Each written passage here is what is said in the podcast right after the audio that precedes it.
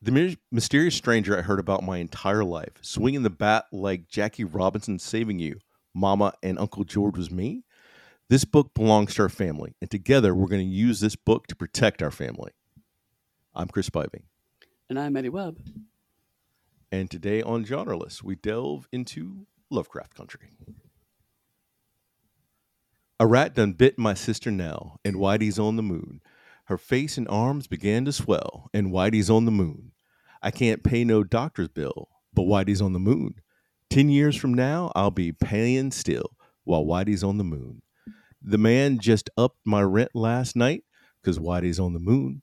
No hot water, no toilets, no lights, but Whitey's on the moon. I wonder why he's upping me because Whitey's on the moon. I was already paying 50 a week with Whitey on the moon. Taxes taking my whole damn check. Junkies making me a nervous wreck. The price of food is going up, and as if all this shit wasn't enough, a rat done bit my sister Nell with Whitey on the moon. Her face and arms began to swell, but Whitey's on the moon. Was all the money I made last year for Whitey on the moon? How come there ain't no money here? Hmm. Whitey's on the moon. You know, I just about had my fill of Whitey on the moon. I think I'll send them doctor's bill airmail special to Whitey on the moon. Like to, to thank you for be eating our uh, spoken word corner for the podcast this week. Yes, yes. And on drums, we have uh, Mr. Eddy Webb. I debated giving a drum beat, and I just realized that that would just be awful, so I decided not to. well, the reading was probably awful too, but you know what? Some That's days just you just gotta do it. It's quite good. You had a good rhythm there. I, I- I appreciate your your fake praise to keep me on beat, sir. so we're here today to talk about Lovecraft Country, the TV series. Yes. Um, this is going to be a, a very difficult and nuanced topic to discuss. Anyone that knows me knows that I have a interesting relationship with the book, the TV show, and the racist in chief himself, Lovecraft. hmm Yeah. I mean, I you do. Just kind of acknowledging that that, that, that is a, very complicated relationship. I, I've written some work about it that's in Harlem Unbound, and it's I think some of it's over, over the internet. If you really want my full opinions on it, I would say uh, go read those and, and check those out. I think they're well worth the read. Um, but I'm not going to go into full details here, other than he was an ardent racist who was even bad for his time. And I know that people say that, well, towards the end of his life, he started to regret some of the things he's done. That is a whole other conversation about when you have whatever power you have and what you choose to use it for.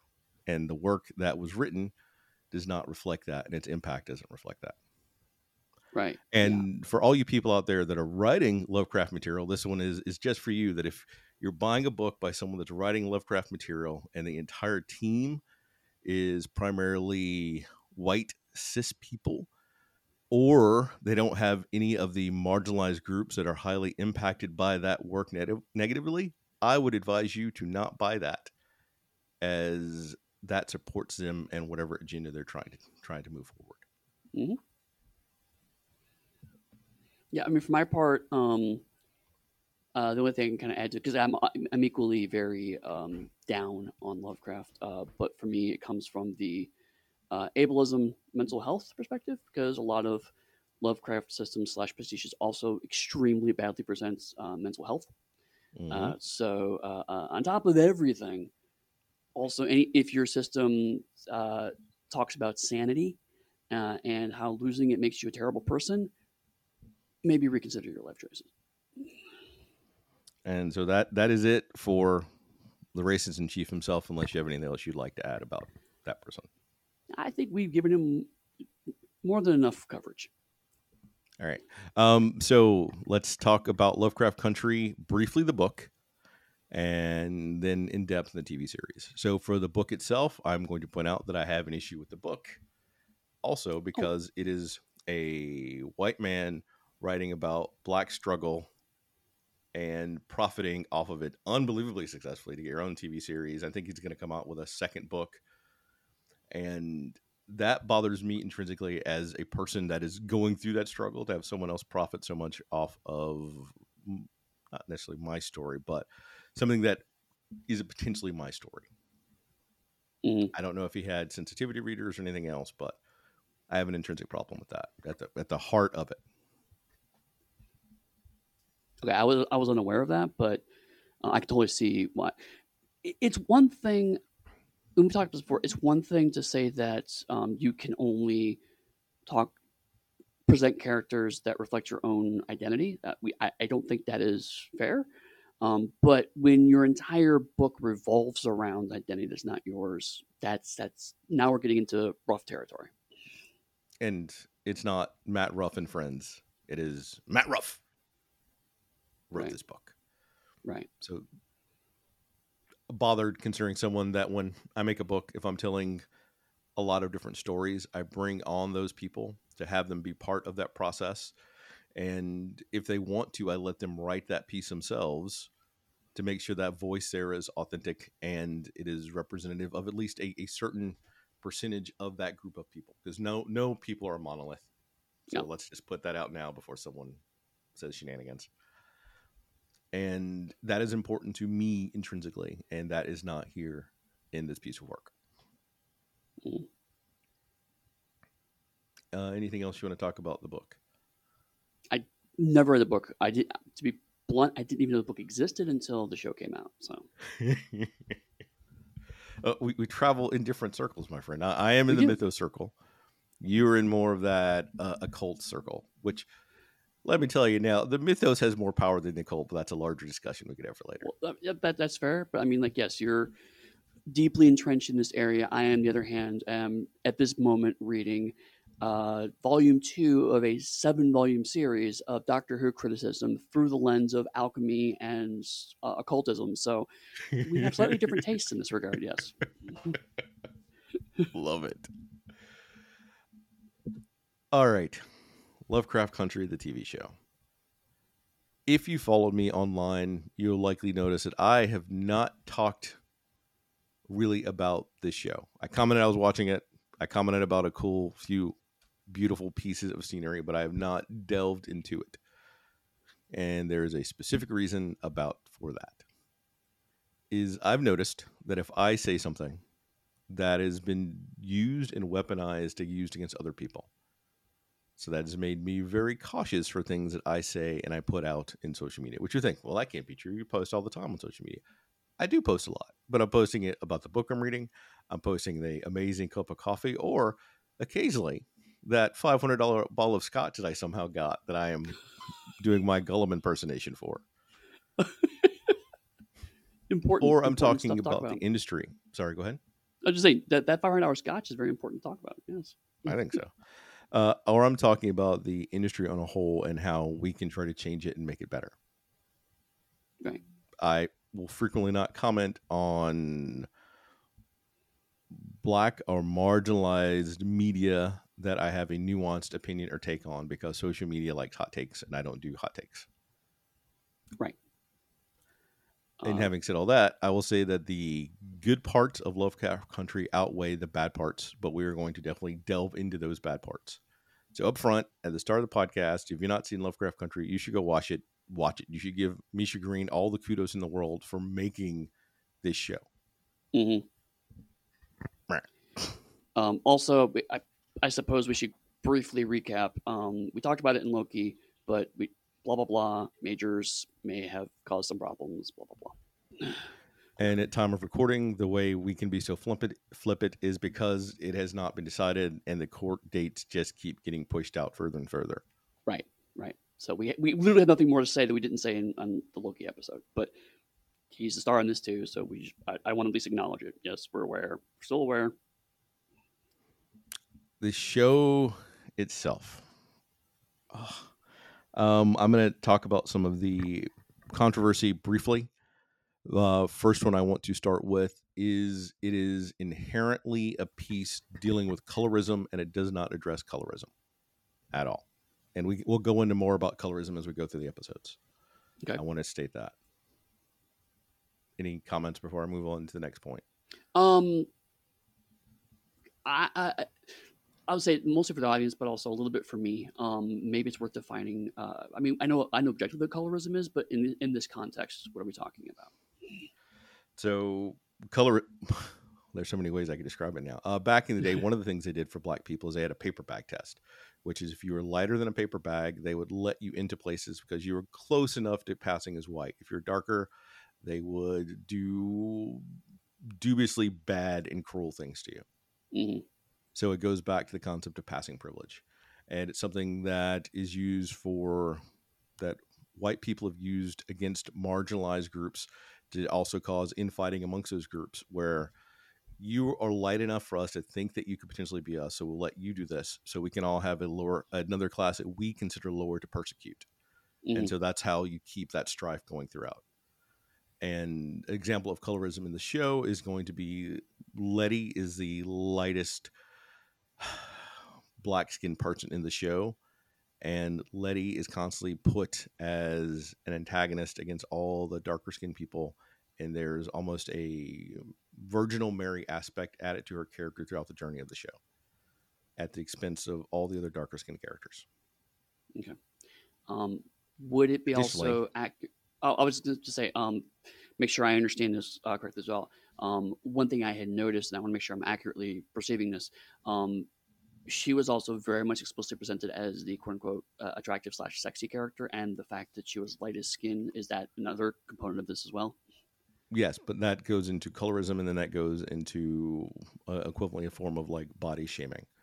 Okay. Because even when I first watched the show in the first five minutes, I think that Ruby and Letty's character should have been switched, like hands down. Mhm. Mhm. But to add on to the colorism bit, there was also a it was a, a scandal that came out that one of the extras was a lighter skinned black person, and they had that person darken their skin to be in photos and other things.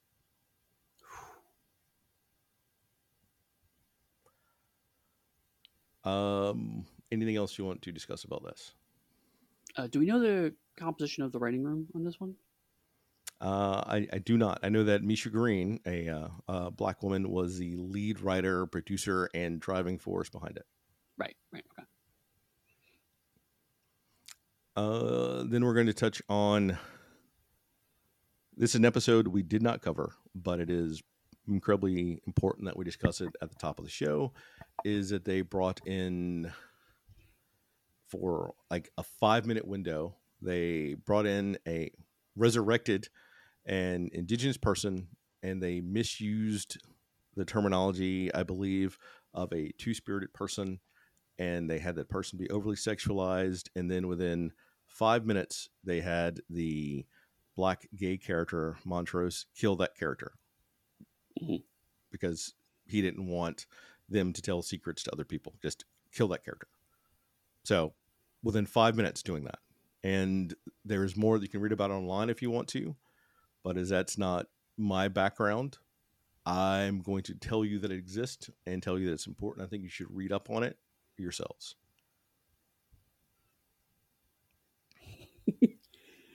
I'm I'm chuckling because we're we're starting to move into. But besides that, how was the play, Mrs. Lincoln territory? Wow. Uh, any anything else about those you want to discuss? No, um, uh, I think you you've adequately uh, covered all those topics, um, and, and this is you're right. This is a complicated show to cover for a lot of reasons. So it's better to kind of get the stuff out ahead of time so we can just through the episode talking about the show itself. Mm-hmm. Uh, I think those were the main points I wanted to cover regarding that before we move into the show proper. The show itself aired, I want to say, in around 2020, which was dropped during the height of the one of the spikes for the Black Lives Matter movement at that point in time. Mhm. I don't know if you remember those, but this show dropped then, so it was critically well received that first episode because how well done it was, and given the moment when it aired. Yep. Uh, that critical reception waned through the course of the show from the issues that we discussed, and also the show focused more on the trauma aspect of things and Mhm. making the trauma plot points than actually delving into them. For instance, I will say Watchmen dealt with trauma, but it didn't. It made it a specific reason to deal with that trauma, and not just sort of a a catch that you'd use to spike up something to grab attention to display the trauma, and then not follow through with it. For Watchmen, we had that legacy of pain that traveled throughout the character, and we followed a character to the end that had to deal with all of it. For this, they found specific black, horrible atroci- atrocities and used them and then moved away from them, but didn't actually deal or cope with it. For instance, I will say that in an episode that we didn't cover, they had Christina, who has immortality, pay people to basically kill her so that she could try to understand the trauma and horror that Emmett Till went through when he was murdered. Mm-hmm. Like at that point, I was done with the show when I first watched it. Like that was, mm-hmm. and if you don't know who Emmett Till is, I'm going to tell you to go look it up because this is history that you should know, and I'm not going to delve into that. Right. And if you still don't want to read about it, there's a movie that came out, I want to say last year, that no one went and saw that was an amazing piece about the a movie about the mother and the choices she made to display the body, which had not been done before. Mm. Called Till, that no one went and saw. Absolutely, it's and I mean it, it in some ways. When we first, I mentioned this in passing, uh, and turns out erroneously um, when we covered Watchmen, but it is an interesting moment in time that 2019 2020 moment because in some ways they are companion pieces uh, um, and in other ways they're very different so at one point i idly debated talking to chris about maybe doing these in sequence to compare them but i think it's better to put some distance between them for, for a lot of reasons mm-hmm. um, uh, because really for, from our mandate as a podcast the idea of let's take things that are lumped into a genre, put them together, and then talk about how they're actually not really all that related that much.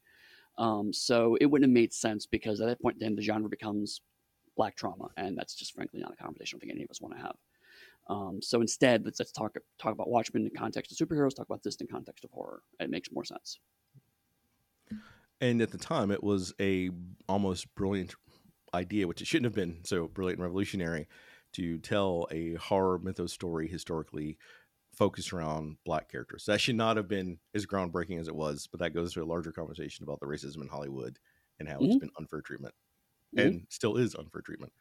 And once again, I would say that we support the writers on this show and all the strikes currently going on. Yep. Uh, if you don't have anything else, I'm going to jump directly into the show. Let's do it. Episode one, season one, Sundown. Korean War veteran Atticus Freeman traveled to Chicago after receiving a letter from his missing father, Montrose, inviting him to discover his family's legacy in Ardham, Massachusetts. Atticus, his uncle George, who writes a green book style travel guide, and his friend uh, Letitia fucking Lewis set off on a road trip to Devon County, Massachusetts. A group of murderous white men chase them out of a town they stop in but they escape thanks to the intervention of an unknown silver car driven by a mysterious white woman. Later, they encounter a racist sheriff, the racist sheriff of Devon County, who torments them in a sundown race in the Sundown County. Just after sunset, the sheriff's deputies force the trio into the woods with the intent of killing them. But the entire group is attacked by vicious monsters they believe to be Shoggoths. Uh, for all you Lovecraftian fans out there, don't at me because you could say they're not Shoggoths, but they're Shoggoths in the show. So uh, suck it. Atticus, George, and Letty fight their way out while the police officers perish. The Shoggoths are called away by a mysterious noise. In the morning, the trio stumbles out of the woods to find an enormous mansion where they're welcomed by a mysterious white man named William who greets them warmly. Boom, boom, boom. Uh, um, the the budget spent on this was fantastic. Oh god, yeah, hands down, beautiful, it's a lush, lush episode. Oh, and I we'll go into maybe beats. I'm not sure we want to cover it because after the initial talk, I'm a little in that headspace, so I'm working my way around. the opening scene of the war in black and white that transitions to color Mhm. was spectacular. Like that's how I envisioned some of the trenches in World War One when I'm writing Cthulhu stuff or mythos related material for some of the soldiers, and when they sort of pop out, and to get the the weird pulp bit for the alien coming down and Jackie Robinson destroying Cthulhu. Oh, oh, that is my favorite meme of all time. it's one thing I, I- I definitely want to say about the show is that it was confident. Maybe at times, as we talked about, shouldn't have been as confident as it thought it was. Um, but to start off a show like this, it's like, no, you're going to see some weird shit, and we're telling you right up front, you're going to see some weird shit. And so there's a whole lot of what the hell is going on here. But you're right, it is straight out of the weird pulp tradition, and this show is absolutely channeling that in ways and continually reinforcing it in ways that are just frankly amazing.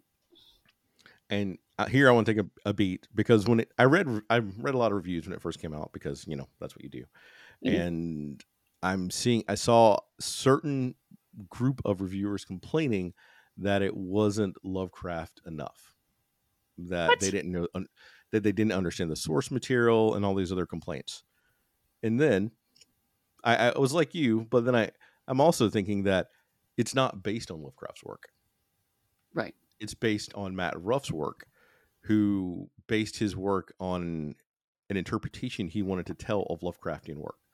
Right. So there's multiple layers of distillation, and to hear that to be one of the key complaints, and people say they're not going to watch the show, also led me to believe there are other reasons they're not going to watch the show, Mhm. possibly the leads of the show. Right. And I learned Yeah, a I lot mean- of Cthulhu forums too. Well, I mean, and then let's be honest. Um, a lot of fandoms have their uh, shibboleths, which are basically um, you have to be X canon pure enough to ride this ride. Um, and, and you and I've talked about through this whole podcast that a lot of times people of color have a higher bar to clear. Um, and and so yeah, it's it's it's it's frustrating, but also specifically the mythos is a really weird place to draw that line because we have and probably will continue until we die give Lovecraft a lot of stick, but he was perfectly happy to let people use his shit in a wide variety of ways.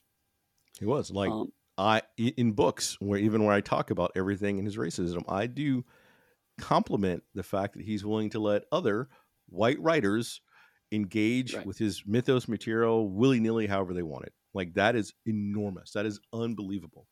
And it was Right, some so- people that came in after him that started putting copyrights on stuff.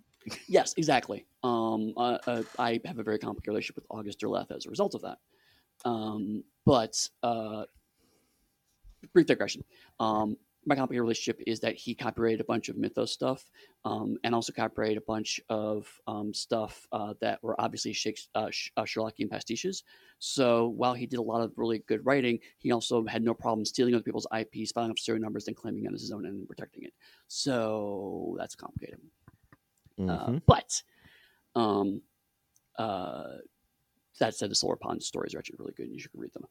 Um, but uh, uh, the weird idea of having a purity test for, of all things, the fucking Cthulhu mythos is deeply weird to me. That's kind of like saying um, this Doctor Who fan fiction isn't accurate enough to Doctor Who canon. as as a defender of, of canons, I, I am in utter agreement with you about that though. Like I, I am a staunch believer that canon is important, but I also understand that canon changes for mediums that you're in. And sometimes you have to alter it to make whatever it is you're doing engaging to get new audiences to keep it going. Right. The other thing that, that's weird about that argument, which goes into actually the episode we're, we're watching here, is that um, when mythos stories are good, and I have the personal opinion that most of the good ones are not actually written by Lovecraft, but when they are good, is they use the mythos sparingly, right? If it's constantly in your face, it stops being scary. Mhm. Um, and if it doesn't connect to a human experience, it's not scary. It's just an intellectual exercise. Uh, and this absolutely nails that, right? This episode is like, let's talk about extremely human horrifying experience and then link that to the, the mythos and it elevates elevates a very strange word here i use i recognize that but but it it, it intensifies better word both both sides of it um, the Shoggoth is now scarier and the human horror is now scarier as a result um, so uh, uh, by saving it to the very end of this episode and but teasing it constantly and, and going we're, we're almost there um, is frankly the right way to go. To jump ahead slightly, one of my favorite moments of that is the the gag of my father was in Arkham, and it's like Arkham doesn't exist. No, no, no. This letter is no. It's Ardham. Oh, it's like it's a great little moment of of watching uh, Atticus kind of slip into his own head about the mythos, and then the, the another character going, no, no, no, you're kind of overreacting, and then of course later on Atticus is proven correct because we know how these kinds of stories go, but it's a moment of, of, of delayed gratification. You know, horror in a lot of ways is a lot like comedy in the sense if you want to delay that moment as long as possible because it lands better when it does. Um, so, so not enough mythos stuff in this. Fuck you. There's exactly the right amount of mythos stuff in this. and I like it also because it is telling of what's going to happen throughout the show. Like that is someone mm-hmm. that's thought about how the show is going to work and put out plot beats throughout it, and they're sprinkled so they're not heavy. Not not all of them are heavy handed. Like, for instance, with I'll, I'll, in case I don't remember to talk about it when we get there, but Jackie Robinson and the Bat, yep, saving the day becomes important in episode nine out of a ten episode mm-hmm. arc. Like that is beautiful stuff, and it's still spoiler head that that is a piece that Atticus might not have put together if he hadn't had that vision that we saw in episode in the first opening minutes of episode one. Right, right. Another thing that um, early reviews. Eh, I, I've not done a ton of listening reviews, but like like you, I kind of poke around a couple spaces, not Mythos spaces, but other spaces. Um, and something that no one seems to be touching on, which is again deeply weird to me, is it's not very often you have a protagonist whose primary main drive is he's a deeply weird book nerd I mean, yes, he's a soldier, he's physically fit, he's attractive, blah, blah, blah. But most, at least this episode, a lot of his contributions to the plot, the moments where he shines, moments where he helps solves problems, comes from the fact that he's an obsessive book nerd. And not even like super secret occult text, just like, oh yeah, I read this Lovecraft story and I'm or let me talk about Princess of Mars for five fucking minutes. And it's amazing. But that is the most mythos mythos yes. protagonist that you can have. Like Absolutely. that is spot on. That's one thousand. Again, it's the that's why I find this argument so stupid because it's like this is this is almost this, I won't say the boilerplate mythos investigator, but it is a good way to take that template and do something interesting with it that I just don't see very often, and no one seems to be remarking on them. It's like no, he's a giant nerd. He's he's he's he's an he's an intellectual hero and I like how it's just sort of offhandedly put. The trauma that he endured is the reason he get, went to become a soldier, and during soldier is where he got to buff up, and yep. everyone commenting on it throughout the first episode. Yes, to show you that even when he left, he was like a scrawny little nobody, and came back buff. And as someone that when I joined the army, uh, I came back.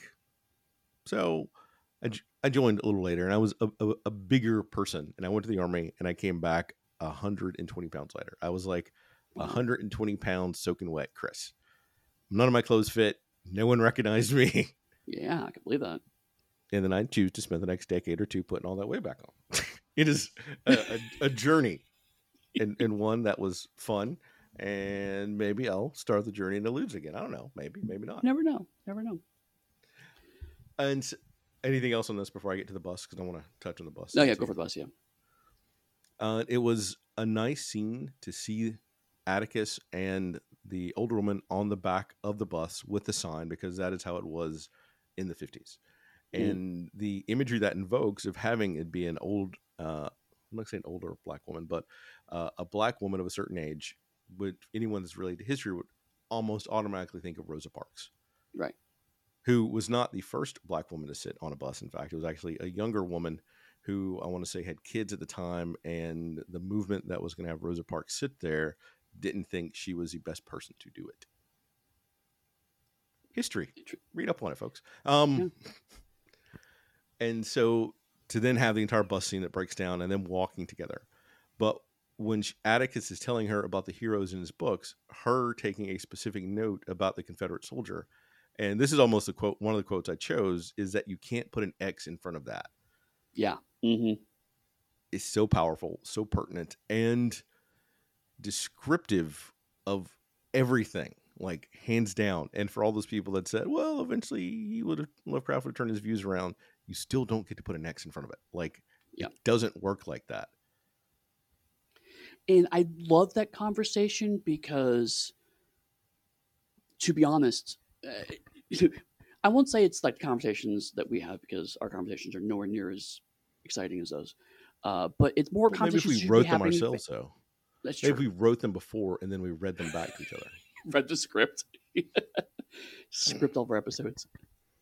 Um, but I mean, more of those conversations should be happening in fandom, right? It's the because it was an interesting, nuanced conversations. Both sides had valid points in this. It's the um, one side is you're absolutely right. You can't you can't invalidate the inherent problematic elements of the Burroughs books.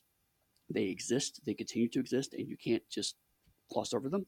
But Atticus also brings the kind of point of like that doesn't invalidate the joy I get from this. hmm Um, and and that and the the reality, like all of these conversations, is is somewhere in the middle. Um, uh, the the art is diminished but not extinguished by the by the existence of these things. Um, and it's like the fact they're having it, it was a nice meta moment because it's it's they're talking about um, Princess Mars, but it's also like okay, no, we're also talking about Lovecraft here. Um, and while I recognize that's what the conversation's happening, I don't think that Lovecraft gets that pass. Uh, but I know that's what the show is trying to do here. It's the we they're they're trying to acknowledge the legacy and trying to at least delve into it on some level, which we had mentioned in Watch in Watchmen. Sometimes they kind of glossed over a couple of those points. So I recognize they, they tried to actually do a stand-in to have that conversation. And I think I want to say that part of it, this goes to show the difference in having a showrunner who's that's their lived experience to someone that is read up on it. Yeah. Because in Watchmen, it wasn't front loaded. Watchmen, mm-hmm. it came way late in it to like sort Yeah. of address it. This is an acknowledgement of it at the top to let you know that we understand that. And now we're going to tell you a story. It's not that here's our story. Oh, yeah, we should probably mention this to you. There's a shifting of importance. Right. Similarly, um, you mentioned the sign in the bus. Uh, that is something that this whole episode does, and the whole show, but it's really an episode is relentless. Like every time these characters are on the screen somewhere in public, there's always a sign in the background, or a white person staring at them, or there's something going on. It's relentless and it, very intentionally so. Um, as a white viewer, I became uncomfortable with it, and I realized that was the point. I was supposed to. I was supposed to be uncomfortable with that. Um, so again, like with Watchmen, it was it built up to that premise. Uh, this one's like, no, here's the premise. Here it fucking is. You're not to look away from this. And I know I some of the reviews I I'm talking about all kinds of things because I have many many thoughts are all jumbled head Right. this morning. Um, some of the reviews I read saying that that is unrealistic. It wouldn't have been that bad. It would have been worse. It is that bad now. I can tell you when I walk down the street, when I walk through my neighborhood walking my dog, I have neighbors that do that. Mhm. I have like delivery dudes are coming through the neighborhood, stop to stare at me in my neighborhood Mhm. or cars will park at the top of a hill if they see me and wait for me to walk by to make sure I'm not going towards their house Mhm. in my neighborhood. I want to reinforce this just in my neighborhood where I live and exist. Mhm. So, yes, it is that bad and worse. Mhm. And a lot of this, for me, the reason that I guess I glommed onto the show is I can wholeheartedly say that I 90% identify with Tick. Like, Mhm. Oh yeah. what uh, a big reading black geek that joined the military I wonder. I Maybe. wonder. maybe all right um and then to get the fact that when the bus breaks down they actually have to do the walk that we're discussing and i almost chose tick's line that saying um, books are like people but that doesn't describe the show enough and that's why i chose the one i did that actually enca- encapsulates the show best Mhm. For our opening quote but then we get to Uncle George, who is in fact my favorite character on this whole show, Yes, hands down. Uncle George is great. Um, a- and I mean, again, it's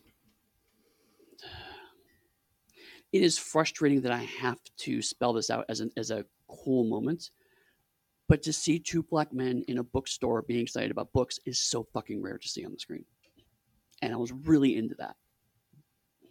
I want to point out you have a show that him walking to a neighborhood, a black neighborhood, and the joy of it is also highlighted. Mhm. Like the show itself delves deep into trauma too much, over the top amount of trauma. Right. But you get these glimpses of what like black joy is. And there should have if there had been an equal portioning of those, I think it would have benefited the show and they would not have lost as much of their audience that they lost. Right. Because you can't we've already talked on it every so often that you can't oversaturize in one certain area. Mhm.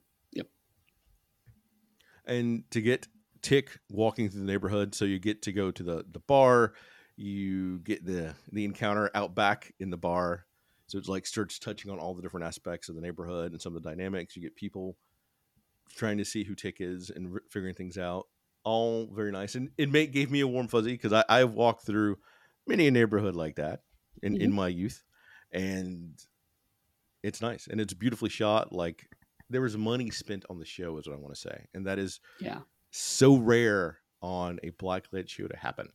That's Mm. why I can't harp enough that the good outweighs the bad. Yeah. There's a lot of high high intention and aspiration that unfortunately was not met, but they had the will, the luck, and the talent to try to do it. and I mean it. Um,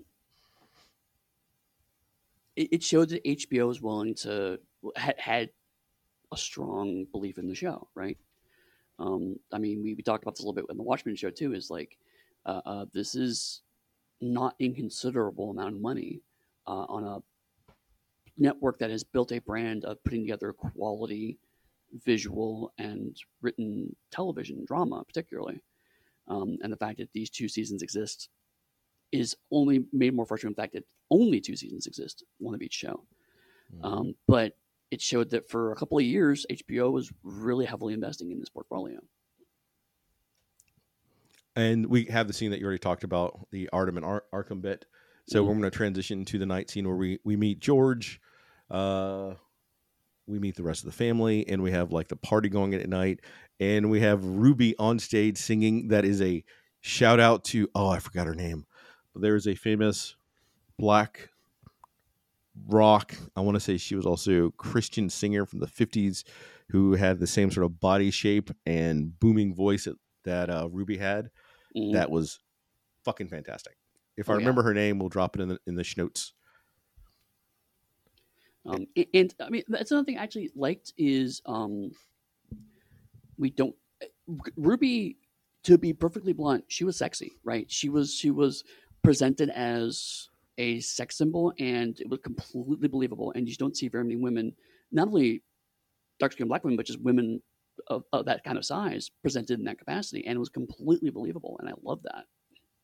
But then they swiftly undercut it with the introduction of Letty. Yes, Like, let's yank that carpet from under you right now. And, and it's funny because uh, because the, the the scene is framed where like her, uh, Ruby and Letty are fighting, right? And, and they're not they're not happy together. And, and Letty's kind of being snarky about. I'm sorry, Ruby's being snarky about Letty coming in to sing with her and whatnot. And the show is trying to tell me we should be sympathetic to Letty, and I wasn't. I was like, no, Ruby's absolutely right. You kind of came on stage and stole her thunder for doing her thing, and she should be mad at you. And yeah, you're, you're lucky you're getting two days sleeping on her couch. And you came to do it because you want money. You didn't come back Right. just to see me. You came because you wanted something, which is Right. very much a family dynamic. Mhm. Um, I guess to that point, I'll, I'll digress a little bit and say that as as an old fogey now, when I watch the musical Rent, I am no longer sympathetic with the squatters.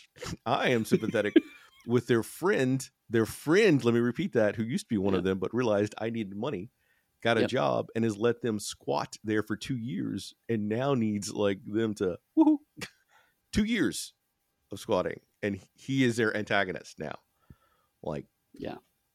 Yeah. all right.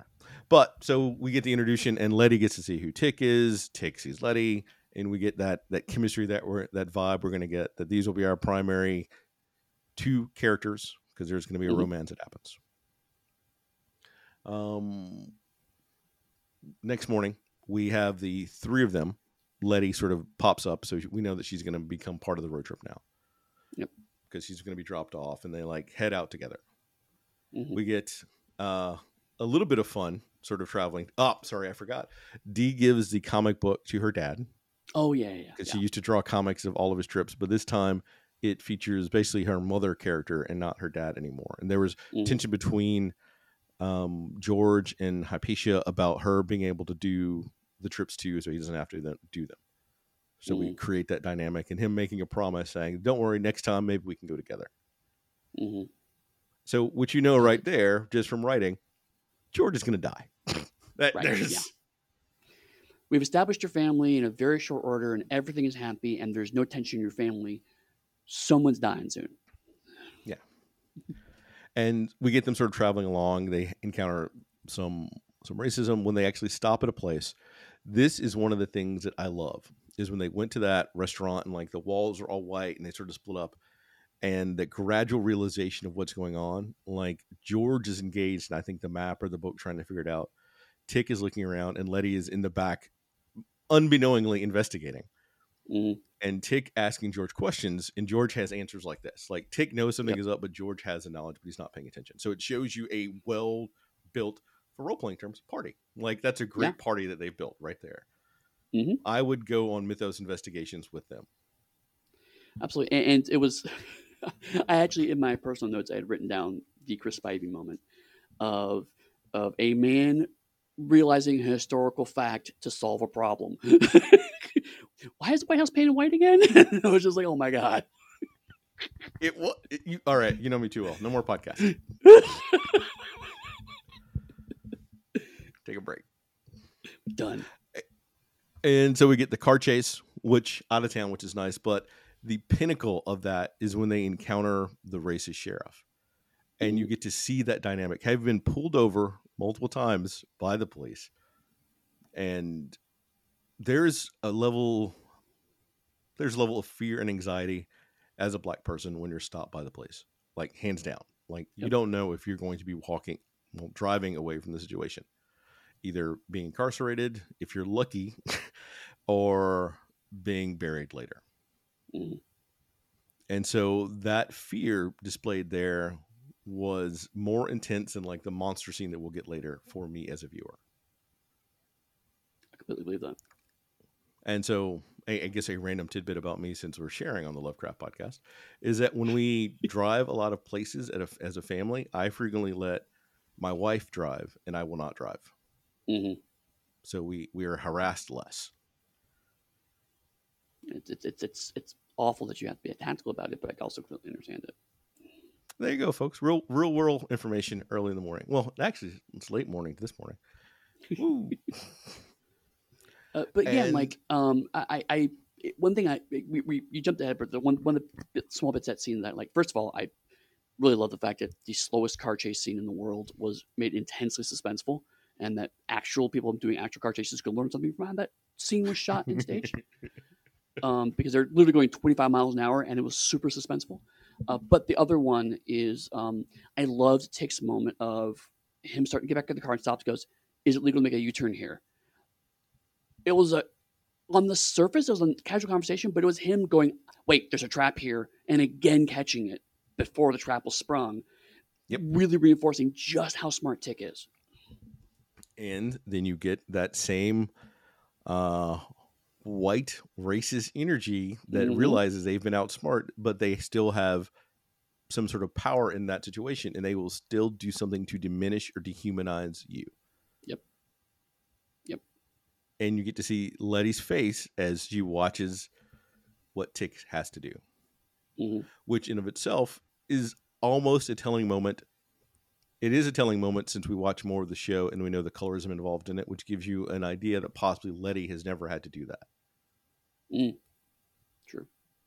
So, like, there are all these things spread throughout, which is why I was expecting a larger conversation somewhere about colorism in the show that Mm. never happens. Mm. And they make the turn, and it is the slowest of slow drives, and it is so intense. I know. And w- when you think about it, they're literally racing the sun. Like that is your. yeah, How could that be suspenseful? But it is. It's so good. Like the acting, the cinematography, it is all exceptional. And you get more of the racism when he knows that he can't get them since he made a promise. So instead, he starts trying to like hit the back of their car to disrupt them. Like Mhm. it goes back again to reinforce that you cannot trust Whitey. No offense, Eddy. Mhm. Nope, none taken. White people suck. and they they escape the racist sheriff or so they believe. Right. who has already called in to his the rest of his team to have them waiting for them to show up to show you that even if you win you still lose. Mhm. like that is how it works.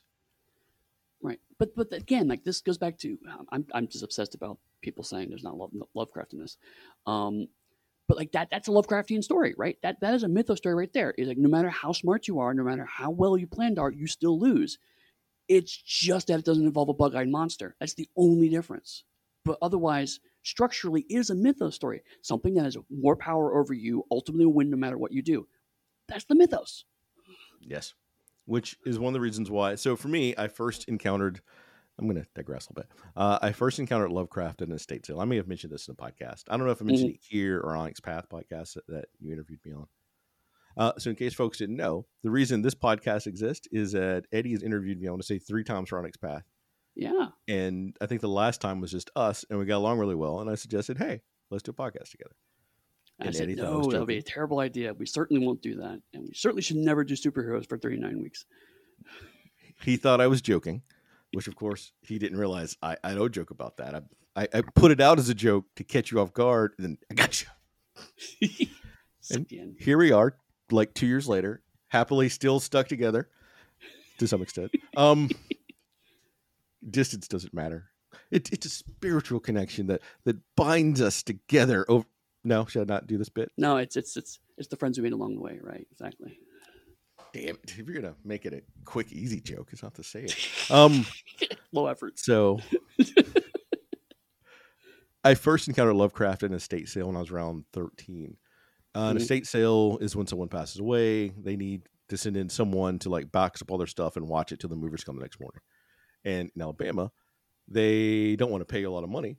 So they get a group of kids, eight of us are about 13, to sit in this dead person's house all night with our sleeping bags around like a uh, a little flashlight together and I they said anything you want in the house you can take and it's yours as long as it's not bigger than like a TV. So very narrowed guidelines, and I found a bunch of books, and I took God, what was it? Uh, thirty books, because each individual Wow. book is not bigger than a TV, and if you don't specify, Chris will get you. That is correct. Yeah, technically correct. And one of the books I found was like a complete works of H.P. Lovecraft, and I didn't know who he was at the time. And I sat there and I was in my sleeping bag with my flashlight, and I was reading some different stories. And the one that stuck out to me most was like The Outsider, Mhm. but that overwhelming feeling that no matter what you did, no matter how smart you are, you can't win or succeed, resonated with me as a 13 year old living in Alabama who was, some people would say, overly smart, definitely overly talkative. Mhm. and that is one of the reasons why I have such a complex relationship with Lovecraft. Like the core idea behind it resonates with me, if not the prose themselves. Right. Chris's digression corner. Um, we can jump ahead if you want. To I mean, sorry, go ahead. I was gonna say, like, honestly, the the sh- like you said before, the Shoggoth fight is kind of the least interesting part of the episode in a lot of ways. Yeah. but uh, this is for people that care a little bit about the mythos. A, a Shoggoth, at least in Lovecraftian text, is this big, massive, like gelatinous cube with like a bajillion eyes. It rolls around and does stuff. For this, they've changed that to almost uh, werewolves. If you're, if anyone here is familiar Yeah. with Excalibur comics, in their look, but they function almost like uh, furless vampiric werewolves. Okay. because they're nocturnal, because they fear the light, but they're big like werewolves. Mhm. And when they bite you, you eventually turn into one of them. But again, like um, the the you said the argument was that they weren't Shoggoths and people were mad about that. But Tick in the episode described Shoggoths the way you did, so Tick knows th- what Shoggoths are from the original material, which means the writers knew, and this is an intentional change. Yeah. So to imply that they got it wrong is, is just there, there's no evidence on the screen that that's true. But then that goes easily into the fact that like Lovecraft, Lovecraft himself was a person that existed in this world, which is why they're able to read Lovecraft books. So Right. it goes to the fact that maybe his information he has is shoddy. Right. And this is what it really is, which is a nice layer touch. similar to how um, nearly all the Sherlock Holmes stories were written by Watson, and therefore Watson, as a fallible person, could possibly have gotten things wrong. And there we have, we have lots of gaps to inject things into the, the Holmes canon. Yep.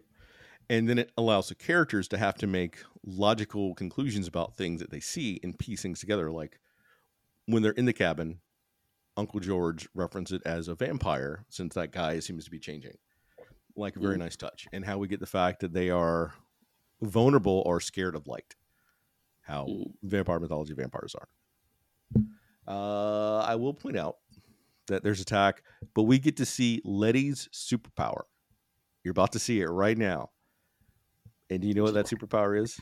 What is it, Super Chris? Letty fucking Lewis could outrun Jesse Owens. Did you see that stride? Uh, like fuck, like that is the best superpower to have in a horror game, hands down. I mean, I- I will say she is a woman in a horror story, so they always get bonuses to their speed. So And she is in appropriate shoes for it, regardless of everything else. Beautiful, beautiful. Mm. yes, Um, then we get like her crashing back in. The sheriff transforms to a monster. They get killed by Tick. Uh, then they stumble into the mansion where they meet William that morning. The scene of them stumbling up to the mansion, that instant contrast in the day compared to the horror they experienced at night, beautiful. I love the just the stark stark shift that that presented.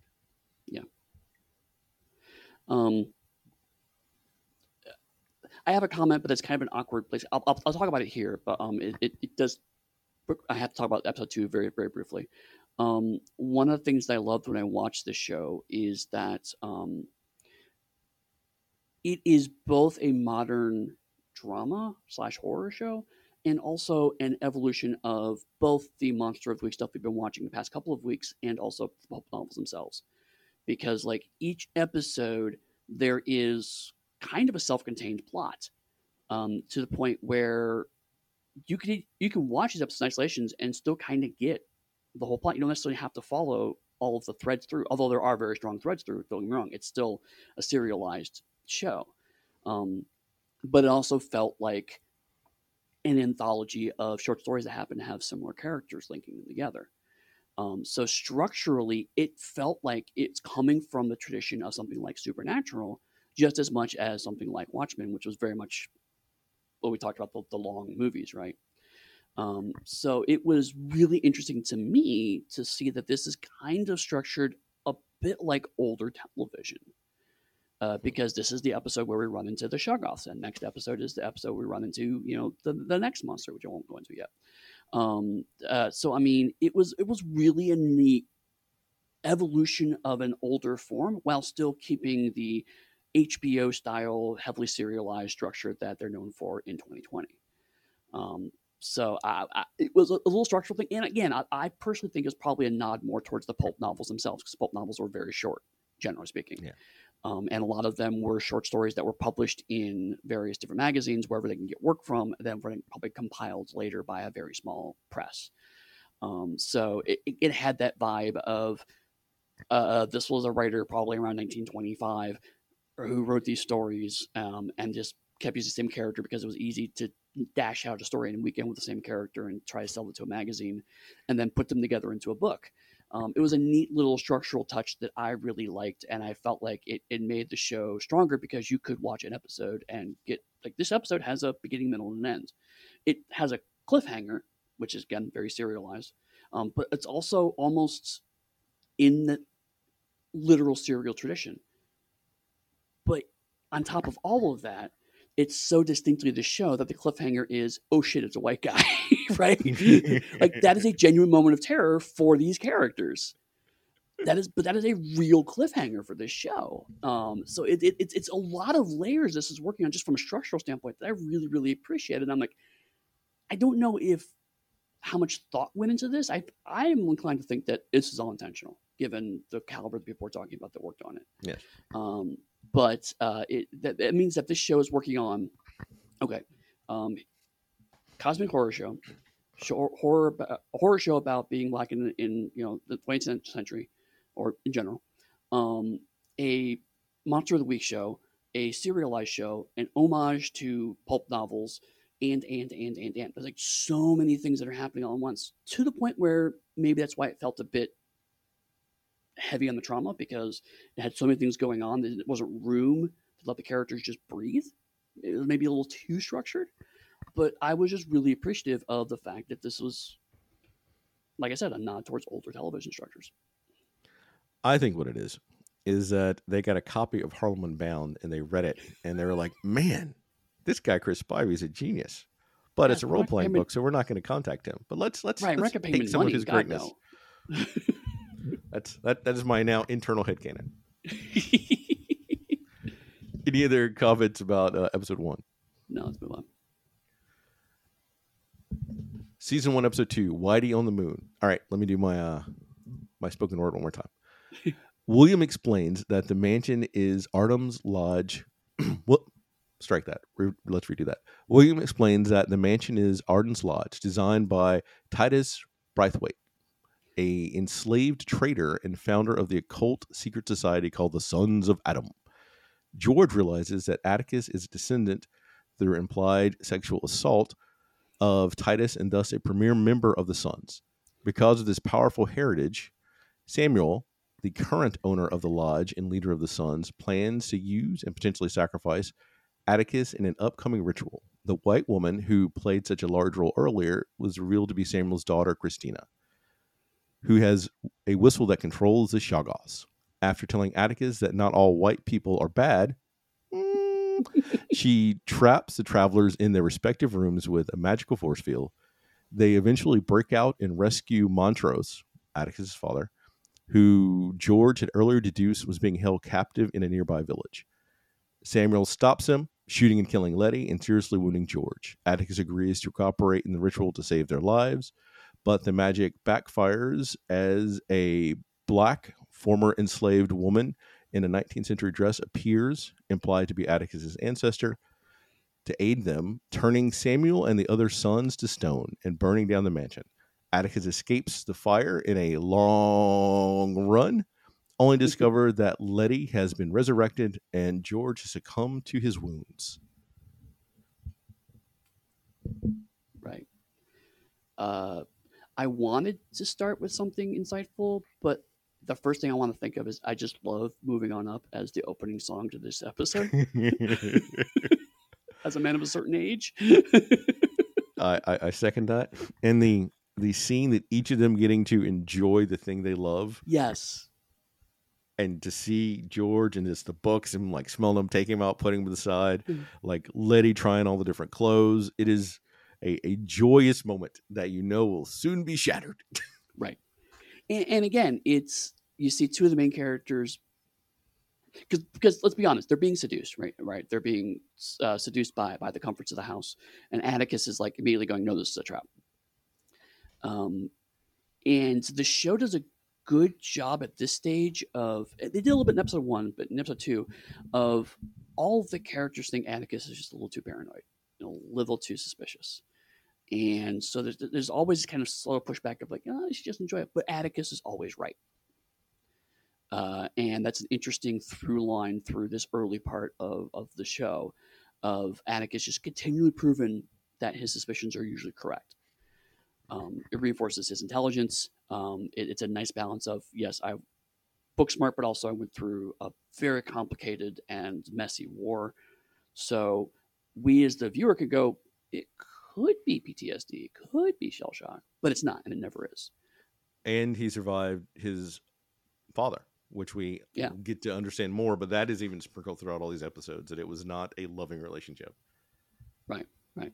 But the other thing I really love is this is the thing I was trying to struggling about timing wise. Um, this very much feels like the pulp writer going, "We need a reason for Atticus to be part of the Sons of Adams, so let's give him this sudden revelation of his family history." But it's not an arbitrary plot device. It builds on other stuff, and then it's structured very well. It's like it seems like an out of nowhere reveal, but it actually goes somewhere else. Um, so that that's a really cool and interesting touch and, and it, it ends up leading towards a new conversation and a new uh, uh, way of exploring things, but also is very much the crap. I need a reason to get my protagonist into this plot this week on my serial. What do I do? So it's it's a, it's perfect because it works well, but it still keeps that flavor. I'll also point out that it plays perfectly with history and how the fan- Mhm. founding fathers weren't enslavers who did force themselves on black people and Yep. who had children with them and then still enslaved their children hmm who may or may not had slightly better privilege but were still enslaved like ben franklin um, and a, an array of other people so Mhm. when you think about your founding fathers remember they're all mostly let me rephrase that enslavers and they may have said that they would free their enslaved people upon my death And i may again, live another show- 40 years right. Um, but again, this show uh, uh, did what Watchmen kind of.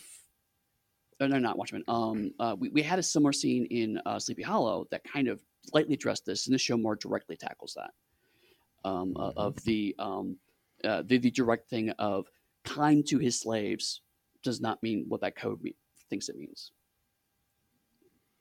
and we get the the great scene of all of them dancing and then they get called out for breakfast with uh, a bell if i remember properly Yeah. which in of itself is kind of insulting because if you think about it bells were frequently used to call servants Mhm. Yeah. and the quarters they are in while they look luxurious i think might have been servants quarters too based on how large the mansion was that is speculation on my part. I have to rewatch that last part, but the bell calling definitely is reminiscent of that. Yeah, And and, and only Atticus is the one who questions that. Everybody else is like, "Oh, okay, it's time for for the meal," and Atticus is like, "What was that?" And it gets explained to him, and he doesn't seem satisfied with the explanation.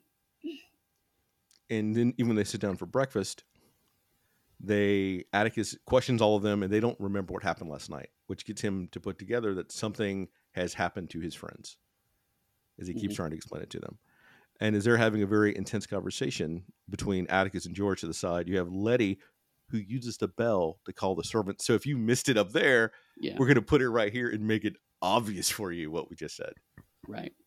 And then the two of them look shocked as she just sort of looks back at them, saying, What? I'm calling for a servant.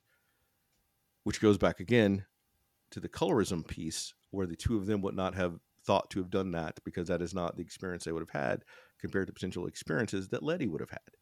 Mhm. Like constantly reinforcing the colorism, but they're not saying it or discussing it. So that makes it incredibly problematic.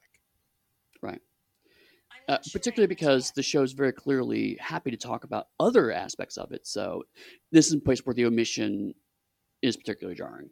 Now that you bring it up, I can totally see that. and this is by the middle of the second episode. Like, I'm sorry, Mhm. not even the middle, the uh, first fourth of the second episode. Mhm. And they eventually get Atticus takes them in the car. They see that Woody's been repaired; it's not damaged, and they go to the village. Oh, I, I love the village of cultist. I'm sorry, the village of just innocent people living their daily lives. I mean, were, you- were you, was I the only one getting kind of pseudo prisoner vibes off of that whole thing? I was thinking Wicker Man. oh, that, that's even better. Folk, yeah, that that's actually a much better analogy. Just like hands down. And then when we get the not the sheriff, but the the game warden, we'll call her, with a, and a Yeah. nod to uh, Watchmen, that sort of runs him off, and you get George deducing what's going on, like the stone tower and everything else. Realize there's probably a prison or something underneath it. Like beautiful investigative skills. Mhm. Love it. And if you didn't know before George was going to die, this is when you would definitely know that George is too much of an investigator to be alive for the next eight episodes. Right? Yeah, you're too useful. You got to go, buddy. and we get our chase in the woods. But what I do like, I'm going to fast forward us to the part where Atticus demands that they lift the spell from George and Letty, Mhm. which is a great moment because they instantly start screaming from the horrors they saw, which then makes you question whether or not Christina was being benevolent to try to erase that memories from them. And whether or not it was better that they know the actual truth. Mm-hmm. Yeah, and it's there. There's an interesting tightrope happening here because, uh, in terms of the dialogue, there's a, there, there's a lot of very neutral conversations here, and you could be confused as to maybe what's going on. But the cinematography and the acting, there is no ambiguity. These people are the villains of the piece, right? um, Christina is not someone who wants to help you. Everything, all the iconography points towards these people want to hurt them. Uh, so it's an interesting tight walk because there's no suspense from the audience perspective, but we have to. The characters need to have a reasonable doubt to make them not seem stupid. Um, and so uh, it, it's it's I'm I'm still kind of in awe that how they managed to pull that off because that is so difficult to do because usually you need to either lean into uh, an aside or a, an image that only the audience can see and say nope they're obviously evil so we know or you end up having uh, uh, characters acting like idiots just to kind of get the plot moving along but but everything every step is extremely plausible in how this comes across um, where the character's like, I'm un- I'm unsure of their motivations. Like when we do, I'm just going, no, no, no, no, no, no, no. There, there, there's no there's no debate. What are you doing? Get out of there, right? I'm going to jump directly to the dinner. Is there anything you want to discuss before No. the dinner? Oh, I mean, the only other thing I was mention is um, uh, uh, there are little moments of humor that are just pure genre humor that I really love. Like the when the force fields go up, when Atticus bounces off the force field, that is straight up Star Trek bullshit, right? It's the, the physical acting of I have to hit an invisible wall that I know is not there and bounce off it to sell that there's an invisible wall there. I'm like, that is 60 sci-fi acting. And it was it was so obviously just the little moments of like I thought that was hilarious, but nothing about the scene was funny. Um, same like the Ardham moment. There's there, there's actually tiny little bits of humor that I wish there were more of because I think it would have helped leaven the whole show because the show was clearly trying to have fun with this on, on, on some level by playing with the no we are really huge fans of these genres and we want to really showcase our love of them um, whereas i think when we watched watchmen watchmen gave itself the room to go no we're occasionally going to do some really genuinely funny or uh, appreciative moments because we love these comics um, and i think the show didn't give itself enough room to do that so when you see those little moments it's almost like i wish i had seen a little more of that Oh, agreed. And But at yes, the dinner. dinner, we have Letty doesn't get to go to dinner because not only are they racist, they're also sexist at the time, which a lot of from reading the clubs were gentlemen's clubs, and Yep. there were no ladies allowed. Mhm. And we have both of them dressed in the nines to go in to disrupt the entire uh, white dinner, just showing up and everyone staring at them and to then have George break down what their rules say that they have to adhere to in a book that he found, which we know is placed by Christina for him to find. Right. So you can see that Christina has a larger plan that she's working on. Mhm. And to see Tick give an order that people, if they believe what they say they do, have to obey. And there's that struggle to like, I don't want to take this order from this black man. I am a, a white person of power and privilege. Why do I have to do this?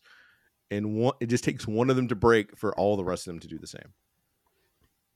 going back to your comment about this being a perfect party, it was straight up George just rolling uh, persuade checks, and then Atticus following up with the intimidation check. Um, because you see George is quoting chapter and verse of the rules, and then Atticus going, "So that means get the fuck out." And I was like, "That is so perfect." it, it works on everyone except Samuel, who you find doesn't believe in the beliefs. He's just using it as a tool, Mhm.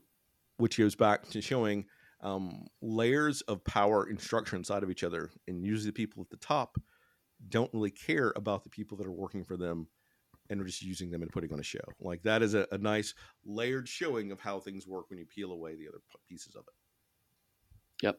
Yeah.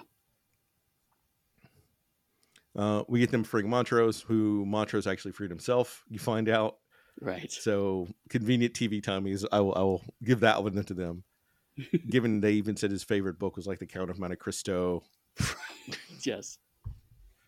and him being upset with him for coming and saying that he didn't write the letter to Tick, which goes back and makes sense because in the first episode they're like this handwriting doesn't seem like Montrose's style. Yeah, it's true. Yeah. So again, showing thought, remembering they did that, and then following up following up on it. Like these are little touches that I, as a writer, love and frequently look for and nitpick. So I'm, I'm giving them all the kudos for these things. hmm Absolutely. Um, and, and even like in uh, the first episode, they also, um, at one point in time, George had a copy of uh, a different Dumas book. Um, and so, like, them mentioning Dumas again is like, okay, even, even things that don't necessarily need to be reinforced, they still do. Uh, there's attention to detail that I really, really liked. We get the great escape attempt where they're inf- filling each other in on everything, and we get another fucking force field. And I love these force fields. I love them so much that I, I squeed when I saw it the first time. I was like, yes. yes. And, And they spent money. get They spent like good money on the CGI of those force fields. it, it's important to sell those force fields, otherwise. And we get the scene where we have George and Montrose having a talk that Tick may not be Montrose's son, which is an interesting thing, and they're talking about their own dynamic. And you can tell how intense it is because even while George is lying on the bed dying, they're having a fight about that. Yeah.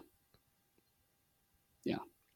There, there's one of the things that um, I think really helps this show tensely is that everyone has very human relationships. That there, there's maybe Letty a little bit, but most everyone uh, has strong character motivations for what they're doing. So, like, even though it's a heavily plot-driven show, it doesn't feel like it. It feels like everything comes naturally from the character motivations, even though structurally they're very clearly falling into, like I said earlier, different monster of the week plots effectively.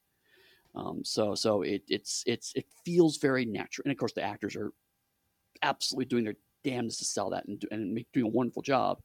Um, but it feels like a very real conversation in this. When you think, take a step back and think about it, completely batshit situation. uh, I'm going to jump ahead, and we have the the ritual that goes wrong because the inter- intervention of Tick's ancestor, Mhm. and it was a good special effect. And then Yeah. we get the realization when Tick escapes that George is dead. And Letty has been resurrected, Yep, and it's literally, literally, uh, Jesus back into existence. You'd say. Yeah, yeah, and it's just like, uh, again, uh, um, one of the things I love about uh, the weird pulp era is I've used the word before confidence. Um, it, it just bold faced presents stuff and said, "This is just what's going on." Um, and it's like, yeah, this w- this is the episode where you we're dealing with magic, we're dealing with evil magicians, and so you're going to see a lot of evil, weird magic shit. And so, of course, we're going to have a character come back from the dead because that's what you do in these kinds of episodes. but what's interesting, and we'll talk about this more in the next episode again because there's some weird structural stuff happening here, um, is that the one thing this show does differently is it keeps the consequences of each of these genres it's chopping, chopping through. So the fact that she's coming back to life, that's a consequence that sticks and goes on. Um, and so other episodes have to live with the decisions of the previous episodes, which again feels very pulp writer trying to crank things out and going, oh wait, no, I did this in the Shadow novel 14, so on this one I have to do this other. Th- I have to remember that. Um, it, it, it, it's it's little touches of, of people who just really clearly love genre TV. Yeah. All right, let's move on to the last episode for this one. Season 1, Episode 9, Rewind, 1921. Hypatia returns to Chicago to find Atticus, Letty, and Montrose struggling to keep Dee alive after her being cursed. Ruby summons Christina, who uses Hypatia's blood to reset the curse, but warns him that because Lancaster was the only one who knew the curse, it can't be fully lifted. Christina then visits and taunts a dying Lancaster and convinces Ruby to aid her in her quest for immortality, even after revealing that the spell will kill Tick. The others use the multiverse machine, multiverse machine, traveling back in time to 1921 Tulsa, where Tick's family held the Book of Names before it was destroyed in the Tulsa Race Massacre. Upon arriving in 1921, Tick, Letty, and Montrose witness a young Montrose being beaten by his father. The adult Montrose flees. Tick goes looking for Montrose and finds him watching his younger self rebuke a potential love interest, Thomas, due to his struggling with internalized homophobia and the external oppression of the time. Before the pair of them, as well as a young George and Dora, are set upon by a white mob who succeed in killing Thomas. Tick comes to everyone's rescue. Letty is saved from attackers by Tick's family, even though she was shot and she's still invulnerable, and goes in the house. Who hid in their house as if as it is attacked by another mob. Letty convinces Tick's great grandmother to hand over the Book of Names by promising to safeguard her family and their legacy. And Letty slow walks through the bombing and fire and death of untold black people towards the portal, and all of them return to 1955. And so now we're in episode nine. The show goes, okay, so now we're going to do Stargate. Stargate, Stargate was a slash good show. Quantum Leap. Yeah. and it just does it. It just, there- there's a multiverse machine. Okay. Yeah. So, b- before we get into it, figuring out the third episode for this run was probably one of the hardest things I have had to do for the show. hmm I debate between episode six, but that character doesn't really show up in the other pieces enough, so I didn't do that one. Mhm. Episode seven, which was Hypatia's journey to get all the stuff that she has, or Right. this one. But I chose this one for a specific reason in the end, because it highlights the relationship between Tick and Montrose, and George and Montrose, and Montrose's own internal struggles. Right. And it again i mean this is when genre tv is at its most powerful frankly it's the let's use the trappings of this utterly ludicrous concept to tell a completely human story um, and it's I- mean, uh, we talked a lot about the time travel episode we covered in uh, Watchmen, right? And we, we, we I at least really heavily praised uh, the structure and how they use the structure to tell an emotional story about a woman having an entire romantic relationship in the course of a dinner. Um, and this is a, a different version of that same trick, uh, done equally well. Of let's let's talk about let's let's take this ludicrous concept and all of this aggregate stuff we've built up over eight episodes, and in the process of that, make Montrose an utterly sympathetic character when we've had no reason to like him for most of the show. This is a flashback episode done right. Yeah. yeah, so there's no island. There's no. because it is literally telling their history. It is a flashback to when they were time travel used, but still to give us all that. But it's also a nice touch that it reinforces how I mentioned at the start of the show that it adds and takes vision to what happened with the baseball bat, him saying a very specific line that Jackie Robinson said to him. So Mhm. that is very cyclical and nice. And it also shows a strong connection to family, how important family is, be it Right. um, a blood family or, in a sense, like a found family hmm because Yeah. Montrose and George and Dora became a found family based on the massacre they went to. hmm And that felt like a sort of relationship that couldn't be broken regardless of everything else around them. hmm It, I mean, I, I don't have much else to, to say about that. I I, I kind of want to pivot briefly. Um, Yeah. Uh, We're pivoting show.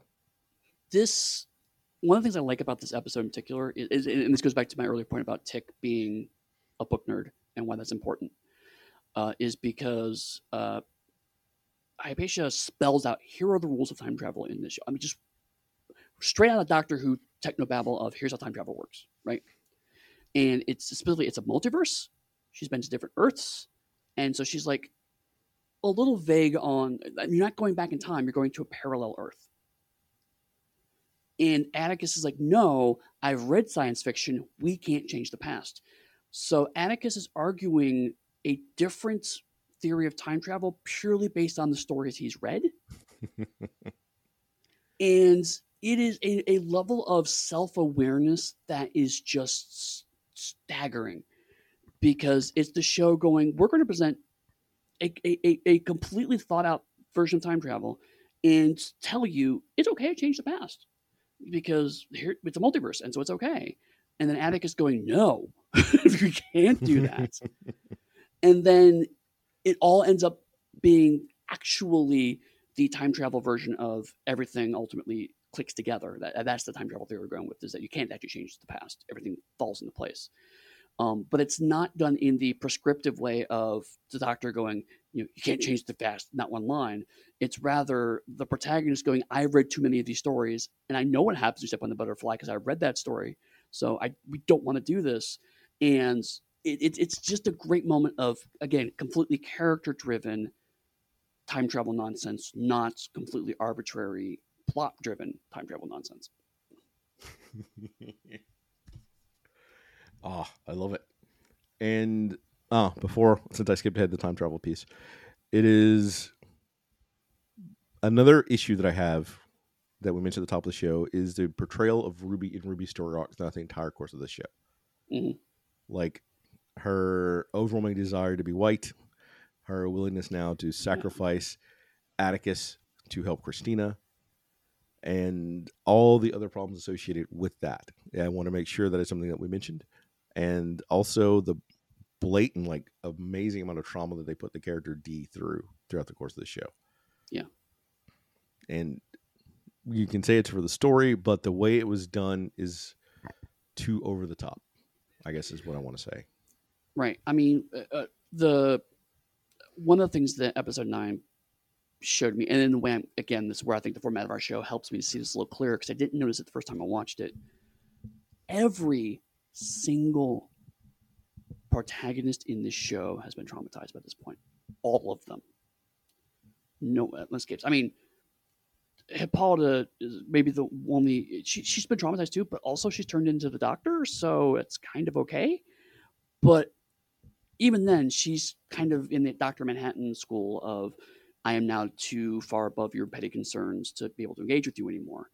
Um, but everyone is just deeply, deeply traumatized, and uh, and we have this awkward moment of with, with the Montrose story. Like on the one I really loved it. Like it's like yes, I mean, frankly, there should be more black queer relationships on screen in general. Anyway, Mhm.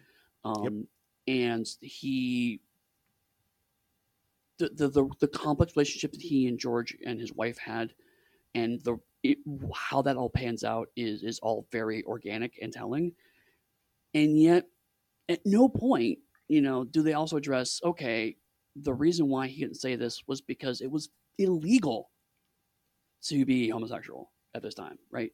So I mean, it, it it's it's one piece where it's like one of the few moments where I'm like, actually, I think you actually need one more step of trauma because if you don't know a bit of history, you don't understand why he's so terrified of this. And it's like it's not. Yes, it's because he's black. That's obviously a huge part of it, but also separately, it is illegal. Um, when when the uh, I, I can't even say the line because it's just two slurs in a row. Um, but it, it's the he's being him and his boyfriends basically are being hunted down both because they're black and because they're gay. Uh, and, and it was perfectly legal to do that to either category. So double is, is you know, a, a jackpot from a, a bigger perspective. Um, but the And- show doesn't really mention that at all. Um, so that's one place I where it's wanna- a little bit of weird stuff. But I want to take a moment to definitely point out something to for our listeners is that media has a tendency to overly display black people having a stronger prejudice against um, LGBTQI than other groups of people, and that's not true. That is a, Mhm. a media projection, and I want to make sure that I state that on our podcast while we're talking about oh, that, point. and that it is totally a fake lie that the media is promoting. And Mhm. it happens, but it happens from all the different groups uh, roughly the same amount. But media has a tendency to try to villainize black people. Right. Yeah. Um, so uh, for me, uh, again, again, it's like you know, uh, uh, I, I come from a queer family, so I mean, I'm, I'm a little more uh, inclined to the the, the, the the queer presentation at this point. Um, I was really excited to see a complicated, interesting queer relationship that I was just not expecting. Like, like it came, it didn't come out of nowhere. It's one of those things that you see it and, and you go, oh, everything in the past eight episodes falls into place now. This all this is clearly building to this, and using time travel to explain that is a perfect example using genre tropes to to, to sell that relationship. Um, but for a show that was so good about presenting the historical horror, horror, the horror, the horror of the historical components they were going through, it was a weird omission to me because that was such an easy thing to kind of say we would have died, you know. And to to move us ahead, because I think we're running a little long. Yeah. It we get to see the importance of family in like the black community. And if you don't know a lot about history, there were a lot of all black towns because a lot of white people at various points in time says, Why don't you go form your own communities? Mhm. And there's some black people who said, you know what?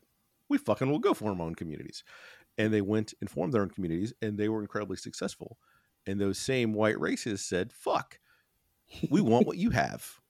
Right. And so they would come and kill and terrorize and steal from those black people that they already had oppressed and kicked out, that forced them out of their own societies to reintegrate them in. Mhm. It is a constantly ongoing struggle of a a, th- a power dynamic and the power player in that re-oppressing the people that don't have the power to stop it constantly and it is a perfect representation of the mythos that you cannot win all you can do is struggle for one more good day Mhm.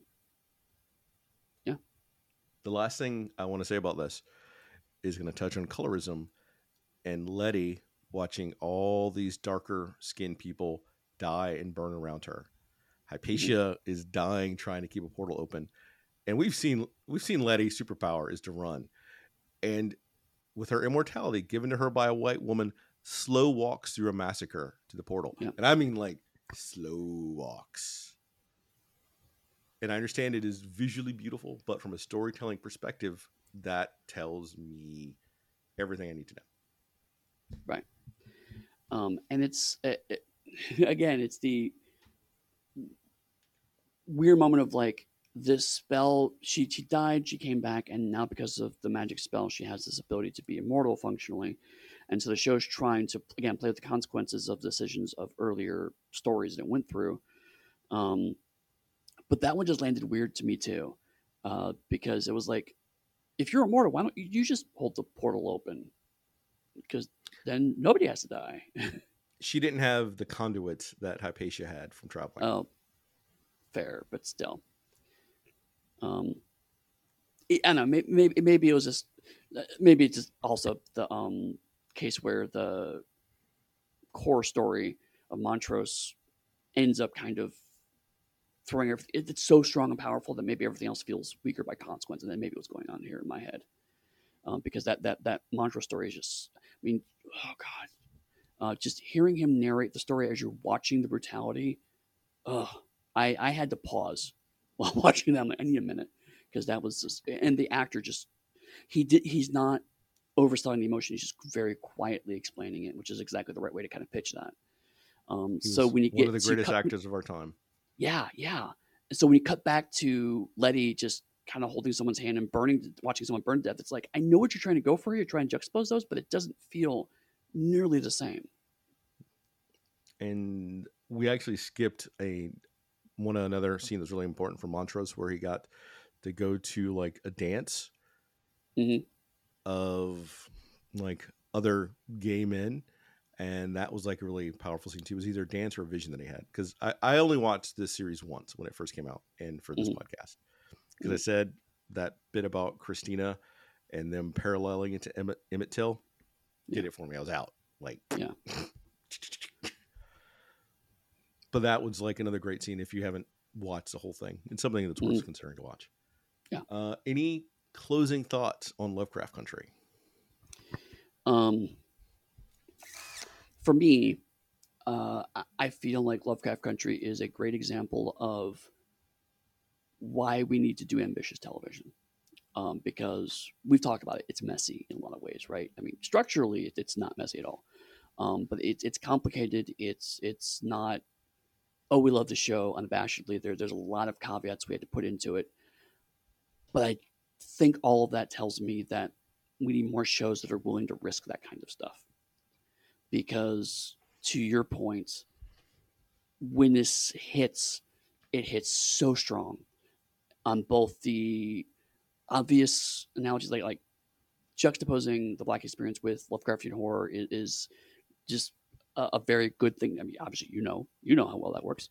Um, but you know, the show is a really strong image, and the show really tried to deliver that.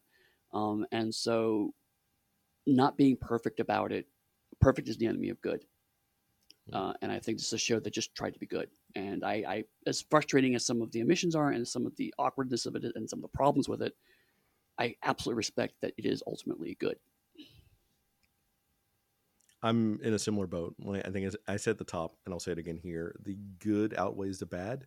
Mhm. I would have watched the second season if they got it, but HBO decided not to renew it for a second season, Mhm. which I don't know why. I stand. That's how I said for Supernatural. I think that black and marginalized led shows should be able to do what Supernatural did and run for 15 great, mediocre, and bad to good again Yeah. seasons. Absolutely. And this show in Watchmen had the potential to do that, hmm and it was squandered. And I think Misha Green even posted on Twitter back when it was Twitter some of their plans for season two, which would have been interesting to see how they did that. It would have been messy, but they would have gone fast forwarded and they would have had the country broken down into like the black freed lands, like these white lands, and like Oh, cool. indigenous lands, and there would have been zombies and all this other stuff. That's but amazing. I'm not gonna tell you how it happens because I want people to watch it, so you got to watch the last episode yourselves. yeah, figure it out. Uh, if people are looking to buy your merch, where can they buy that at? Well, before we do that, we have to talk about what we're going to talk about next week. Uh, I forgot what it was. That's fine. Um, if you want to talk to me about the episode we're talking about next week, um, which is going to be Forever Knight, uh, because Nicholas. It's Forever Knight, man. I, I, I can't even apologize for it. It's it's it's bad and it's vampires and it's amazing and I want to see. I've not watched it since the '90s, so I'm deeply interested in how well this is going to go for me. But you've got Schanke there. What could go wrong? This show is the reason why I wanted to play a vampire DJ character in Masquerade for so long, because this show. Um, uh, so uh, we're gonna watch uh, episodes one and two uh, because they're both kind of the pilot, Dark Knight one and two. Uh, season one, episode one, two, and season six, Dying to Know You. Uh, and if you are wanting to talk to me about Forever Knight or any other bad vampire show, because I've probably watched it or at least Googled it, um, you can find me uh, right now on Blue Sky is the main, main social media place to find me. Uh, find me at pugsteady.com, which is also my website. Um, I have, at this point in time, pretty much abandoned uh, Elon Muskville to its non block horrible regime. Uh, but really, if you want to talk to me, best place to talk to me is probably the Darker Hue Discord, where uh, you can find me uh, talking about really obscure Japanese role playing games right now. Uh, if you're looking for me or my, if you're looking for my stuff, you could go buy Harlem Unbound Second Edition from the Chaosium website. or at any of your local friendly gaming stores. And if they don't have it, you should tell them to order you a copy and stock and stock more copies of it. If you're just looking for me online, I'd say go to Blue Sky or come into the Discord where I'm still posting the occasional what I consider to be funny memes. I think they're funny too. I, I, I think you're funny. Uh, but with that, whether you think Chris is funny or not, we will see you next week where we talk about Forever Knights.